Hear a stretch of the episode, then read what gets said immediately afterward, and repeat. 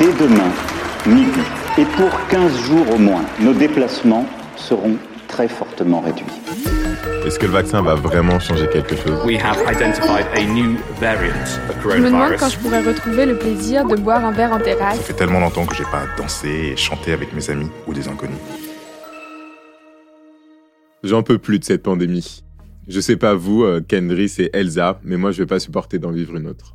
Je te comprends, mais regarde, il y a déjà des variants qui émergent un peu partout et en plus, on le sait, c'est pas la dernière. D'accord, mais alors qu'est-ce qu'on peut faire?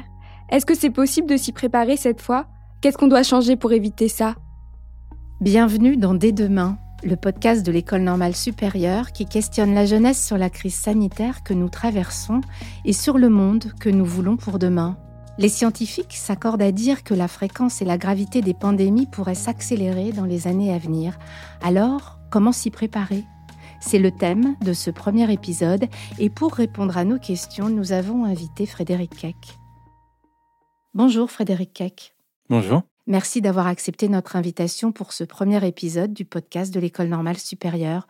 Frédéric Keck, vous êtes philosophe, anthropologue, directeur de recherche au CNRS.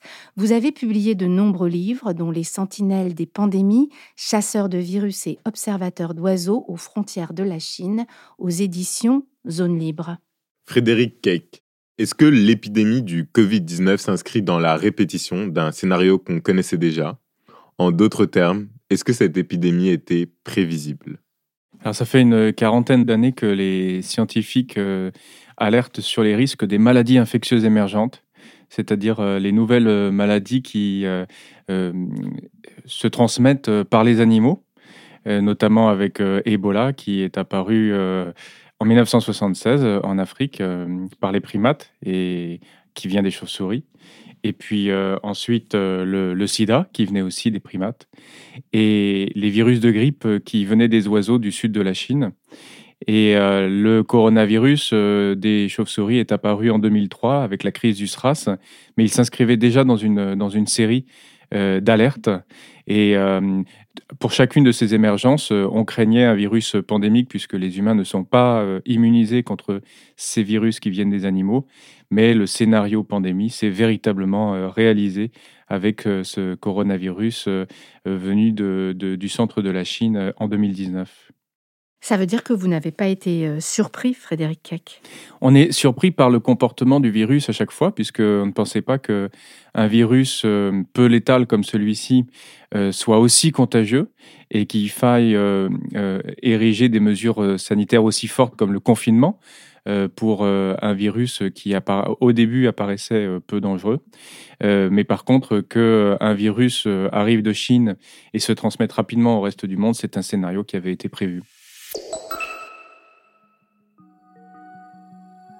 Écoutant les cris d'allégresse qui montaient de la ville, Rieux se souvenait que cette allégresse était toujours menacée, car il savait que cette foule en joie ignorait que le bacille de la peste ne meurt ni ne disparaît jamais, qu'il peut rester pendant des dizaines d'années endormi dans les meubles et le linge, qu'il attend patiemment dans les chambres, les caves, les malles, les mouchoirs et les paperasses, et que peut-être le jour viendrait où, pour le malheur et l'enseignement des hommes, la peste réveillerait ses rats et les enverrait mourir dans une cité heureuse. Extrait de La peste d'Albert Camus, publié en 1947. Le 28 décembre 2020, Monsieur Ryan, responsable du programme d'intervention d'urgence de l'OMS, déclarait la nécessité de se préparer dès maintenant à des pandémies potentiellement plus graves que celle du Covid-19. Frédéric Keck, est-ce que l'hypervigilance va devenir la norme? Alors effectivement, quand on a vu euh, ces nouveaux virus euh, émerger des réservoirs animaux, on a mis en place des stratégies de, préparation qui consistent à, bloquer ces virus euh, au niveau du réservoir animal. Et euh, ces mesures consistent à maximiser le, risque lorsqu'un nouveau virus apparaît en tenant compte de ses caractéristiques justement de létalité et de contagiosité. Et euh, on peut effectivement s'attendre à ce que de nouveaux virus euh, apparaissent dans les années à venir, euh, que ce soit par les chauves-souris, les oiseaux ou, les moustiques. Et donc les stratégies de préparation qui, euh, se sont, qui ont été construites euh, contre ce virus, qui ont été euh, appliquées euh, pour gérer cette pandémie, euh, seront sans doute révisées pour les futurs virus euh, qui, apparaîtront. c'est une sorte de vigilance généralisée parce que ça consiste à suivre les signaux d'alerte de ces virus émergents dès leur apparition. Euh, et effectivement, on voit que quand euh, les signaux d'alerte ne sont pas perçus assez tôt, les mesures sanitaires sont, très coûteuses euh, pour enrayer une, pandémie qui s'est diffusée à, l'espèce humaine.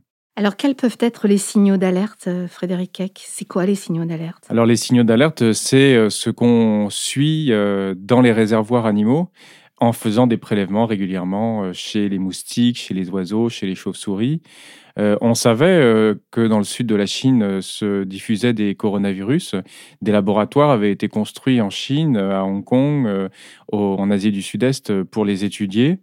Et, là, effectivement, le signal d'alerte n'a pas été lancé assez tôt, puisque le virus s'est répandu dans la ville de, Wuhan très rapidement et ensuite au, reste du monde. Mais les réseaux d'experts qui suivent ces virus animaux se sont renforcés et on peut espérer que la, prochaine crise soit détectée plus tôt. Est-ce que vous avez le sentiment du coup que cette crise vous permettra en tant que chercheur d'être mieux entendu et plus écouté? Alors, euh, les chercheurs en maladies infectieuses émergentes, effectivement, ont vu leurs moyens euh, euh, augmenter par cette pandémie. Euh, on, ils, vont pouvoir aller davantage sur le terrain, ils auront des meilleures euh, ressources euh, dans les laboratoires. Nous, en tant qu'anthropologues, on peut effectivement apporter notre connaissance des réactions des, populations, savoir par exemple si la consommation de viande de, chauve-souris ou de volaille est un facteur de, transmission du virus. Et sur ce point, effectivement, les, mesures de, contrôle vont, vont, se renforcer dans les années à venir. Donc pour la recherche, euh, c'est intéressant. Euh, pour la réflexion euh, philosophique, politique et morale, ça pose aussi des questions de savoir dans quelle mesure les transformations écologiques que révèlent ces maladies vont pouvoir être gérées dans les années à venir. Nous allons vivre l'effondrement de notre civilisation. Et je peux vous dire qu'il n'y a aucune institution dans ce pays ou ailleurs qui n'est prête à, affronter ce qui va se passer.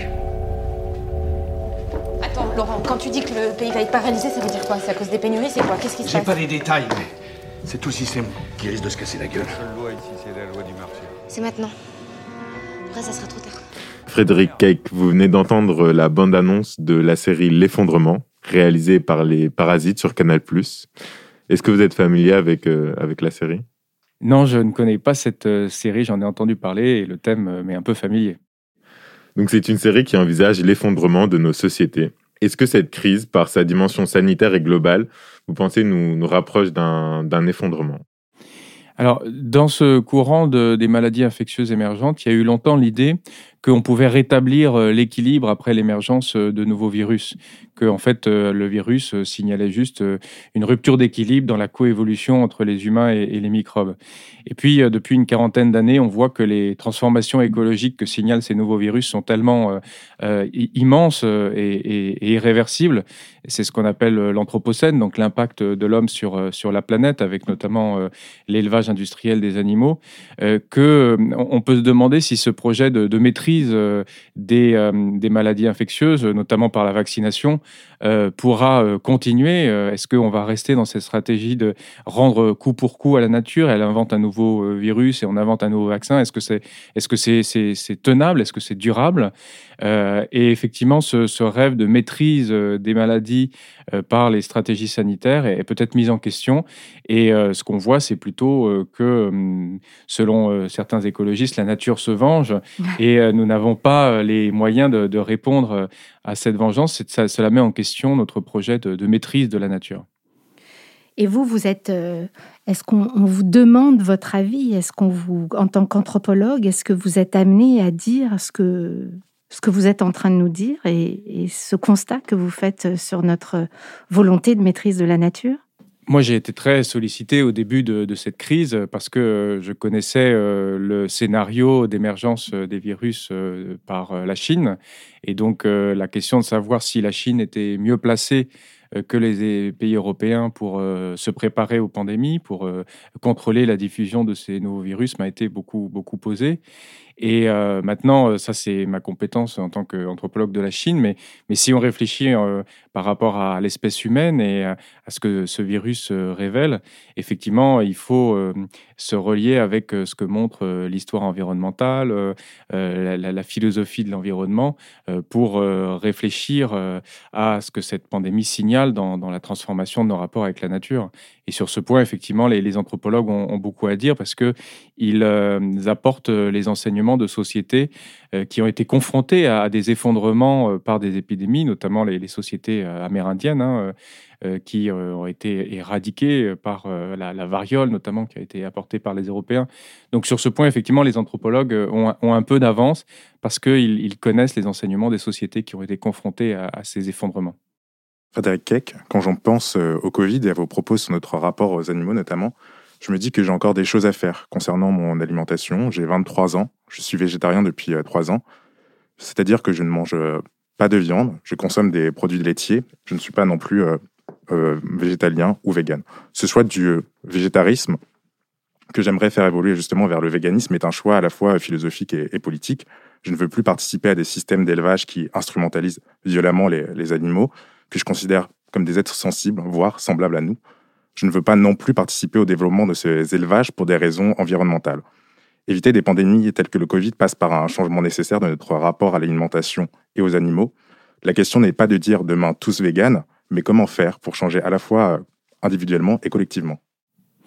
Alors, c'est vrai que les, causalités engagées par euh, cette pandémie sont, si complexes qu'on se demande comment on peut y réagir euh, au niveau euh, individuel on a l'impression que les mesures sont prises euh, par les gouvernements, par les autorités sanitaires internationales, comme euh, le confinement, euh, la vaccination, mais que à titre individuel, on ne peut que subir ces mesures et pas tellement être acteur. alors, la, réaction de changer son alimentation est une façon, effectivement, de devenir acteur de, cette pandémie, puisque effectivement l'élevage industriel a joué un rôle important dans la diffusion euh, de ces nouveaux virus. En même temps, ça n'est qu'un facteur. Hein. Euh, la, baisse de la consommation de viande avait déjà été une réaction à cette zoonose qui était la crise de la vache folle dans les années 90. On avait vu la consommation de viande baisser, surtout en Angleterre, où le, végétarisme, justement, a commencé avant le reste de l'Europe. Euh, ça avait baissé à peu près de, 20%, et ça avait effectivement transformé l'industrie de l'alimentation et de l'élevage. Euh, on ne peut pas effectivement agir sur les chauves-souris euh, chinoises, euh, mais si on pense que la chaîne de contamination, c'est effectivement chauve-souris, élevage industriel ou d'animaux sauvages ou, domestiques, et ensuite les moyens de transport internationaux, depuis la Chine jusqu'au reste du monde, on peut aussi vouloir réagir en localisant davantage sa consommation, en achetant moins de produits fabriqués en Chine. donc, donc c'est pas seulement effectivement la consommation de viande, ça peut être euh, des, produits euh, technologiques euh, fabriqués à, bas coût dans le continent chinois et ainsi remettre en question toute la, toute la chaîne de production qui s'est mise en place depuis une quarantaine d'années pour nous permettre de continuer à consommer des produits à bas coût. À bas coût et locaux produits localement Alors, les produits à bas coût reposent sur des chaînes de, de, distribution et de délocalisation. Euh, les, produits locaux sont, sont, souvent plus chers parce qu'ils sont de meilleure qualité. Euh, donc, c'est un, un, équilibre qu'on doit trouver effectivement dans, dans ses priorités budgétaires euh, entre défendre son porte-monnaie et puis défendre la planète.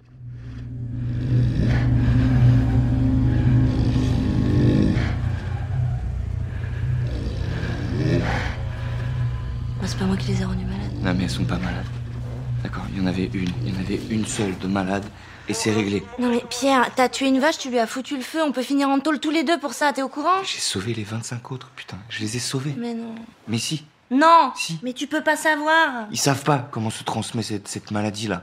Ils veulent tuer tout le monde. Tu trouves ça logique, toi? Mais bien sûr que c'est logique, principe de précaution. T'as pas le choix. Et si je le dis, il se passe quoi alors? Moi, je sais rien faire d'autre. J'ai jamais rien fait d'autre.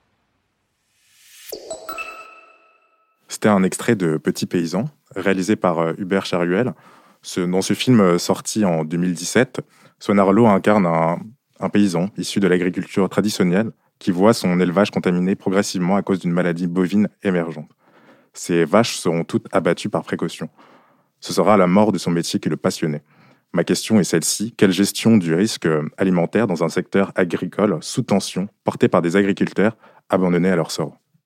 Oui, euh, Petit Paysan, c'est un beau film euh, sur euh, la crise de la vache folle. Donc, 20 ans après, hein, on voit qu'il a fallu tout ce, ce, recul pour pouvoir traiter de ces questions sensibles, de, l'attachement des, éleveurs euh, à leurs animaux et de leur réaction à ces mesures sanitaires, donc qui commandent euh, d'abattre euh, tout un troupeau quand il y a un animal malade, parce que la maladie a pu se diffuser silencieusement dans le reste du troupeau. Et donc on voit l'écart entre les mesures prises par les vétérinaires et puis ce que fait l'éleveur qui voudrait sauver son troupeau en cachant juste un animal qui a attrapé la maladie. Et euh, effectivement, les, éleveurs euh, ont, développé des relations d'attachement avec leurs animaux, euh, surtout dans des, petits élevages plus traditionnels, et ont tout un ensemble de savoir sur la détection des, maladies.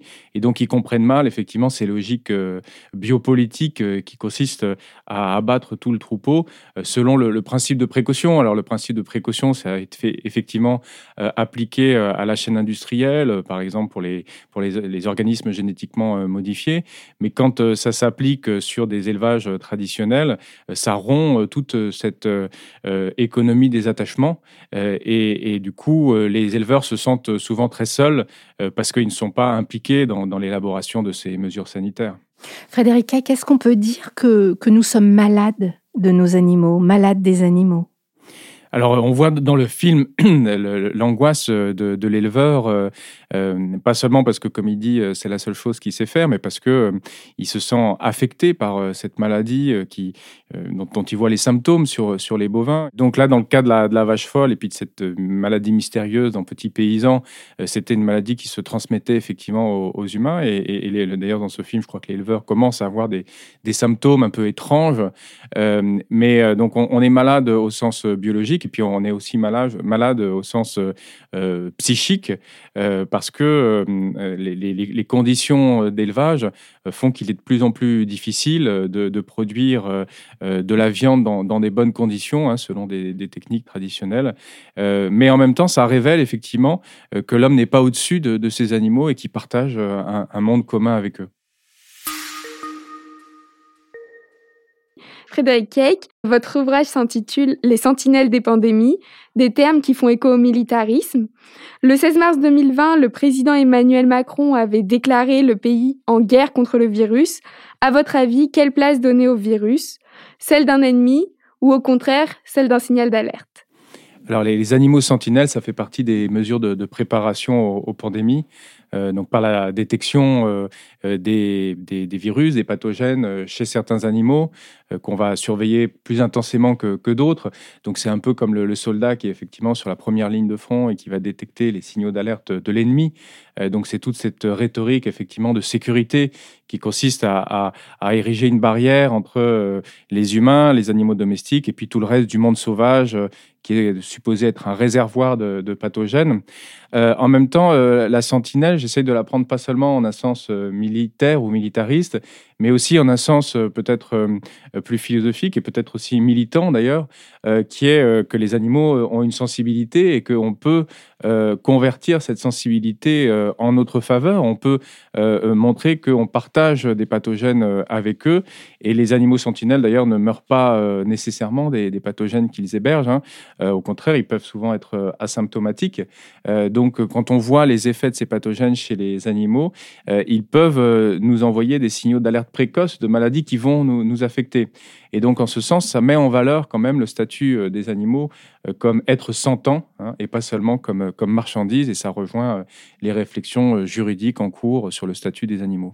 Frédérica, qu'est-ce que ça veut dire que ce, cette pandémie ou ces pandémies sont, sont des signaux d'alerte pour repenser notre usage du monde, pour repenser notre rapport au monde? Oui, effectivement, c'est pas seulement des signaux d'alerte dans une guerre euh, contre les virus, parce qu'on se rend compte que les, virus sont des, morceaux d'information qui cherchent à se répliquer, euh, des, êtres euh, presque vivants qui essayent de cohabiter avec nous, mais c'est des signaux d'alerte d'un monde qui est en train de se transformer trop rapidement et la, rapidité de ces transformations fait que l'information, en quelque sorte, des virus se diffuse de façon erratique, erronée. et donc, toute la leçon des, biologistes, c'est que cette information, quand on la capte assez tôt, eh bien, on peut lui envoyer une réponse qui est adaptée.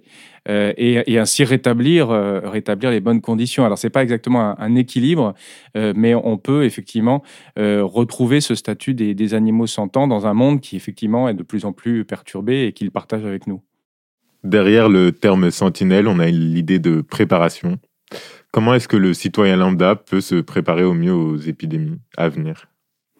Alors, euh, la préparation, euh, ça consiste effectivement à adopter euh, les, mesures de, distanciation sociale, puisqu'on voit que ça permet de réduire quand même la prévalence d'un certain nombre de maladies respiratoires. Donc, cette pandémie a été l'occasion d'apprendre ces gestes, et, pas simplement sous une forme obligatoire, mais aussi de, se, les, de se, les, approprier pour pouvoir les reproduire à bon escient. Et puis après, euh, la préparation, ça consiste à, remonter aux, causes euh, des, pandémies, effectivement à transformer notre rapport euh, à l'alimentation, à, la consommation en général. et, se, préparer, c'est pas seulement détecter des, signaux d'alerte, c'est aussi imaginer un monde dans, dans lequel la catastrophe peut revenir à tout moment. Euh, alors ça, c'est une stratégie euh, militaire qu'on emploie dans des exercices. Euh, et, en même temps, construire un imaginaire, c'est justement intégrer toute cette information pour le mettre en relation avec des, ces gestes très simples que sont manger, se laver les mains, se circuler dans, l'espace public.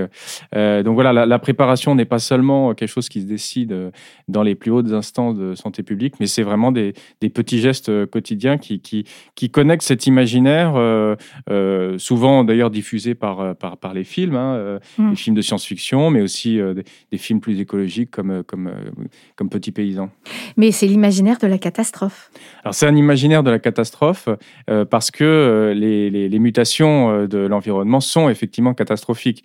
Mais quand on a des, des, des transformations très lentes comme le changement climatique, on a du mal à en percevoir les effets alors que euh, la pandémie, euh, c'est euh, une, séquence d'actions dont on voit immédiatement les, effets qu'elle a sur notre corps.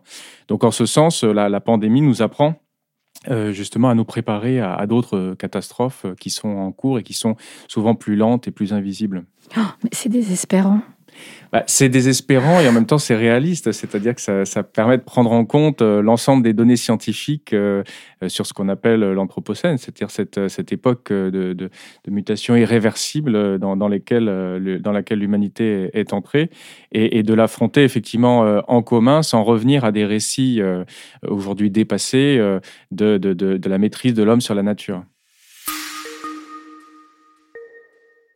Euh, j'aurais une question parce que là on parle un peu de, on va dire, de préparation euh, logistique et un peu scientifique euh, aux futures pandémies et aux changements. Et j'aimerais vous poser une question là en tant plus que philosophe, comment en fait se préparer philosophiquement aux, aux, changements à venir?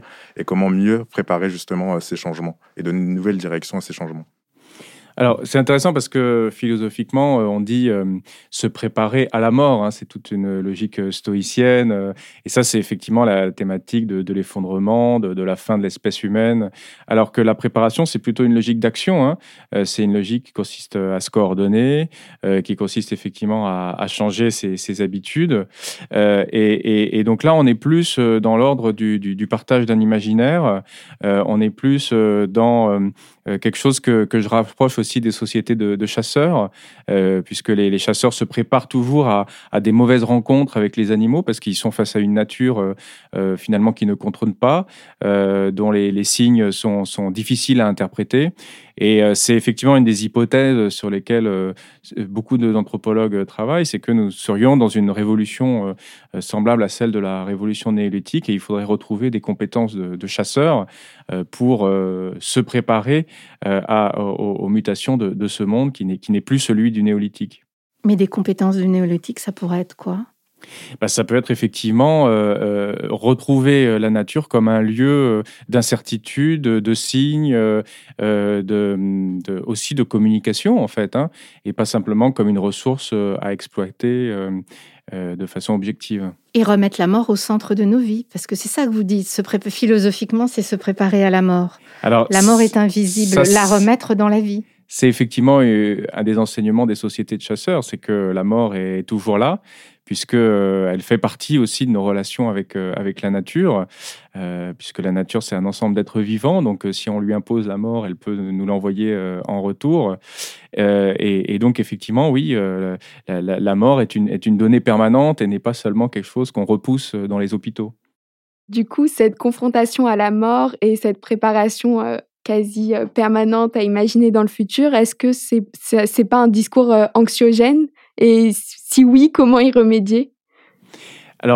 C'est anxiogène, mais parce que ça, ça, vient aux, sources de l'angoisse qu'on éprouve en tant qu'être vivant, euh, d'être face à un monde euh, incertain. Euh, et, c'est assez différent, effectivement, de, la peur, au sens où la, peur se donne un, objet qu'elle essaye de, contrôler. L'angoisse est une modalité de rapport au monde qui permet d'être plus attentif aussi euh, à ces transformations, à ces signaux. Euh, donc, ce n'est pas anxiogène au sens d'une manipulation de la peur, hein. c'est plutôt d'essayer de retrouver une dimension assez fondamentale de notre rapport au monde. Je vous propose d'écouter quelques lignes du sel de la vie de Françoise Héritier, anthropologue et ethnologue disparue depuis peu. Elle était directrice d'études à l'EHESS. Elle a succédé à Claude Lévi-Strauss au Collège de France, inaugurant la chaire d'études comparées des sociétés africaines. Manger un sandwich dans la rue. Marcher sur le sable chaud, mais pas trop. Caresser, être caressé. Embrasser, être embrassé. Enlacer, être enlacé. Avec amour, complicité, tendresse. Se sentir plein d'allant. Se moquer des convenances. Admirer la jeunesse. Ouvrir les yeux sur des visages amis. S'étonner d'être toujours en vie. Frédéric qu'est-ce que. Très joli texte, non, de Françoise Héritier Oui, oui c'est un très beau texte par une grande scientifique qui sait aussi écrire euh, de façon littéraire. Ouais. Euh, est-ce que la pandémie rend le monde sensible autrement? Et à votre avis, euh, est-ce qu'on peut transformer cette pandémie en quelque chose de positif? Moi, ce qui m'a frappé dans cette pandémie, euh, au-delà de toutes les, grandes causalités dont on a discuté sur euh, l'industrie, euh, l'alimentation, la nature, c'est aussi qu'elle nous a fait retrouver le goût de la liberté. Euh, puisque la liberté, on pensait que c'était un droit euh, garanti, la liberté euh, de, circuler, la liberté de se réunir, et, on voit maintenant à quel point elle, nous manque quand elle est aussi restreinte. donc on pourrait faire une liste de, tous les petits gestes de la liberté au quotidien que, nous aimerions retrouver, effectivement, se serrer la main, s'embrasser. Et, et, donc inscrire les questions justement politique et philosophique dans, dans la sensibilité, hein, euh, ça peut être une façon de s'interroger sur ce que euh, le, libéralisme ou le néolibéralisme, qui est effectivement une des causes euh, de, de, cette catastrophe environnementale, doit être enraciné dans ce, dans ce goût de la liberté que nous avons au quotidien et que nous avons un peu perdu. Frédéric Keck, nous, en tant que jeunes, on a envie de s'engager. Alors, à votre avis, où on peut commencer justement concrètement cet engagement? Est-ce que vous pouvez aussi nous suggérer des pistes de réflexion, d'action? Est-ce que vous connaissez des associations ou même des domaines de, recherche à investir ou même des lectures? Moi, je, vois beaucoup euh, d'engagements euh, associatifs euh, depuis le début de la pandémie dans, des jardins partagés, dans des formes de, production locale comme la, permaculture. Et ça rejoint effectivement des, travaux qui sont menés en, anthropologie de la nature, en histoire de l'environnement, sur des formes de mobilisation très locales qui inventent des nouvelles pratiques de, production. donc, il, me semble qu'effectivement, on a fait beaucoup de de, philosophie politique, euh, d'économie au cours de ces 20 dernières années pour décrire euh, le monde libéral dans lequel on est. Et il faut peut-être plus euh, d'anthropologie et d'histoire pour comprendre quelles sont les, possibilités qui, s'ouvrent dans, le rapport à, la nature avec ces, pratiques non extractives, plus respectueuses de, l'environnement. Voilà, ça c'est un, domaine que, que je suggère d'investir. La permaculture.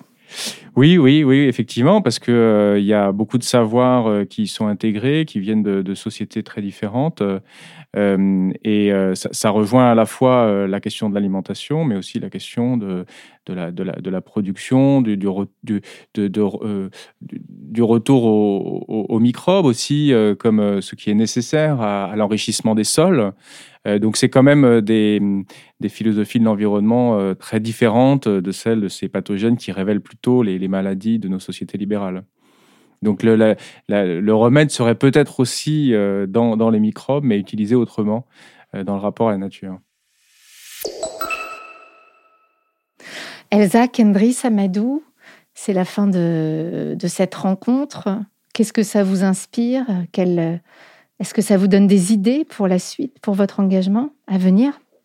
Je vais peut-être éviter d'aller au McDo du coup après, cette, euh, après cet entretien. Euh, moi, du coup, je suis aussi euh, intéressé par, euh, par, le, bah, par cette dimension de vivre plutôt avec la nature.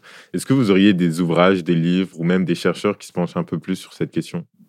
Bah, Le livre de Philippe Descola parle de la, nature et culture, qui date de 2005 et maintenant un, classique pour justement reposer ces questions sur notre rapport à l'environnement et les différentes façons de, concevoir les, les, aides qui nous entourent.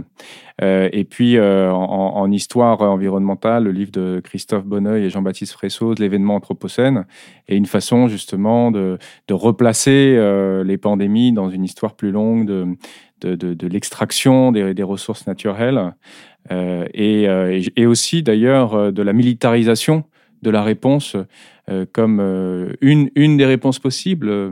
Euh, mais, si effectivement il faut relier les, causalités de l'épidémie avec des causalités plus longues comme celle du, capitalisme ou de l'objectivation de la nature où personnellement je suis un, peu partagé entre le, désir de, de lecture, d'apprentissage, etc., de, recherche, de justement mieux connaître ce rapport à la nature et de, on va dire, participer à un changement paradigmatique euh, de plus placer l'homme au centre des, recherches, mais de placer justement la, nature comme, comme ça pouvait l'être euh, bien avant. Et bon, il y a, ça, et d'un autre côté, il y a aussi une volonté un peu plus militante qui est beaucoup partagée par, par la jeunesse.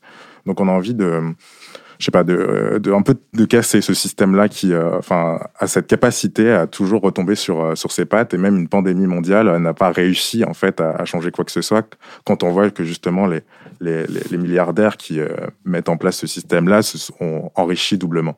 Donc voilà, enfin moi c'est c'est un peu ce sentiment-là qui est, qui me qui me prend dans, au trip justement d'avoir cette ambivalence entre bon, il faut du coup changer de mentalité, changer de philosophie, de, manière euh, de voir les choses, mais qu'il faut aussi agir très concrètement parce que le, temps, le temps presse, à vrai dire. Mais cette colère, on peut la comprendre parce que hum, le, désir de, de, changer de système et de, et de lutter euh, contre euh, le capitalisme dans ses effets destructeurs sur l'environnement, on a l'impression qu'il a été détourné, qu'il a été manipulé au nom de la lutte contre la pandémie. et donc, effectivement, déclarer la guerre au virus, c'est une façon de ne pas déclarer la guerre aux bons ennemis.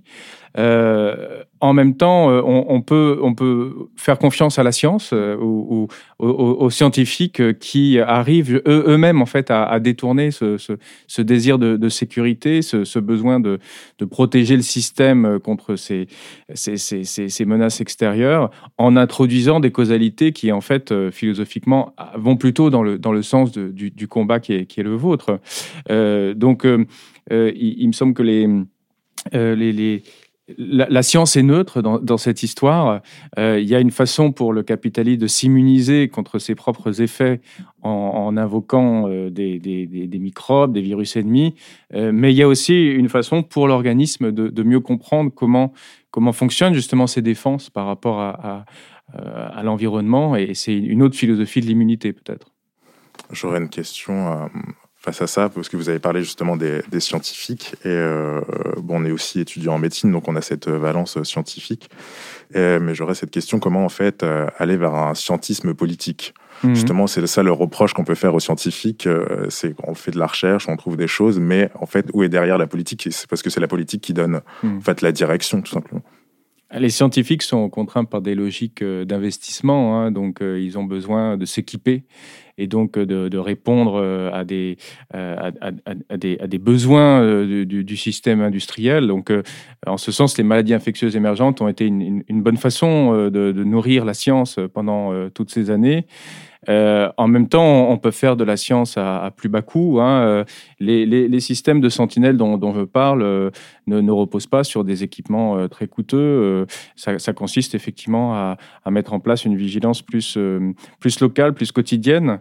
Et ça, ça, peut s'appuyer sur des, sur des associations environnementales, sur des, sur des logiques militantes.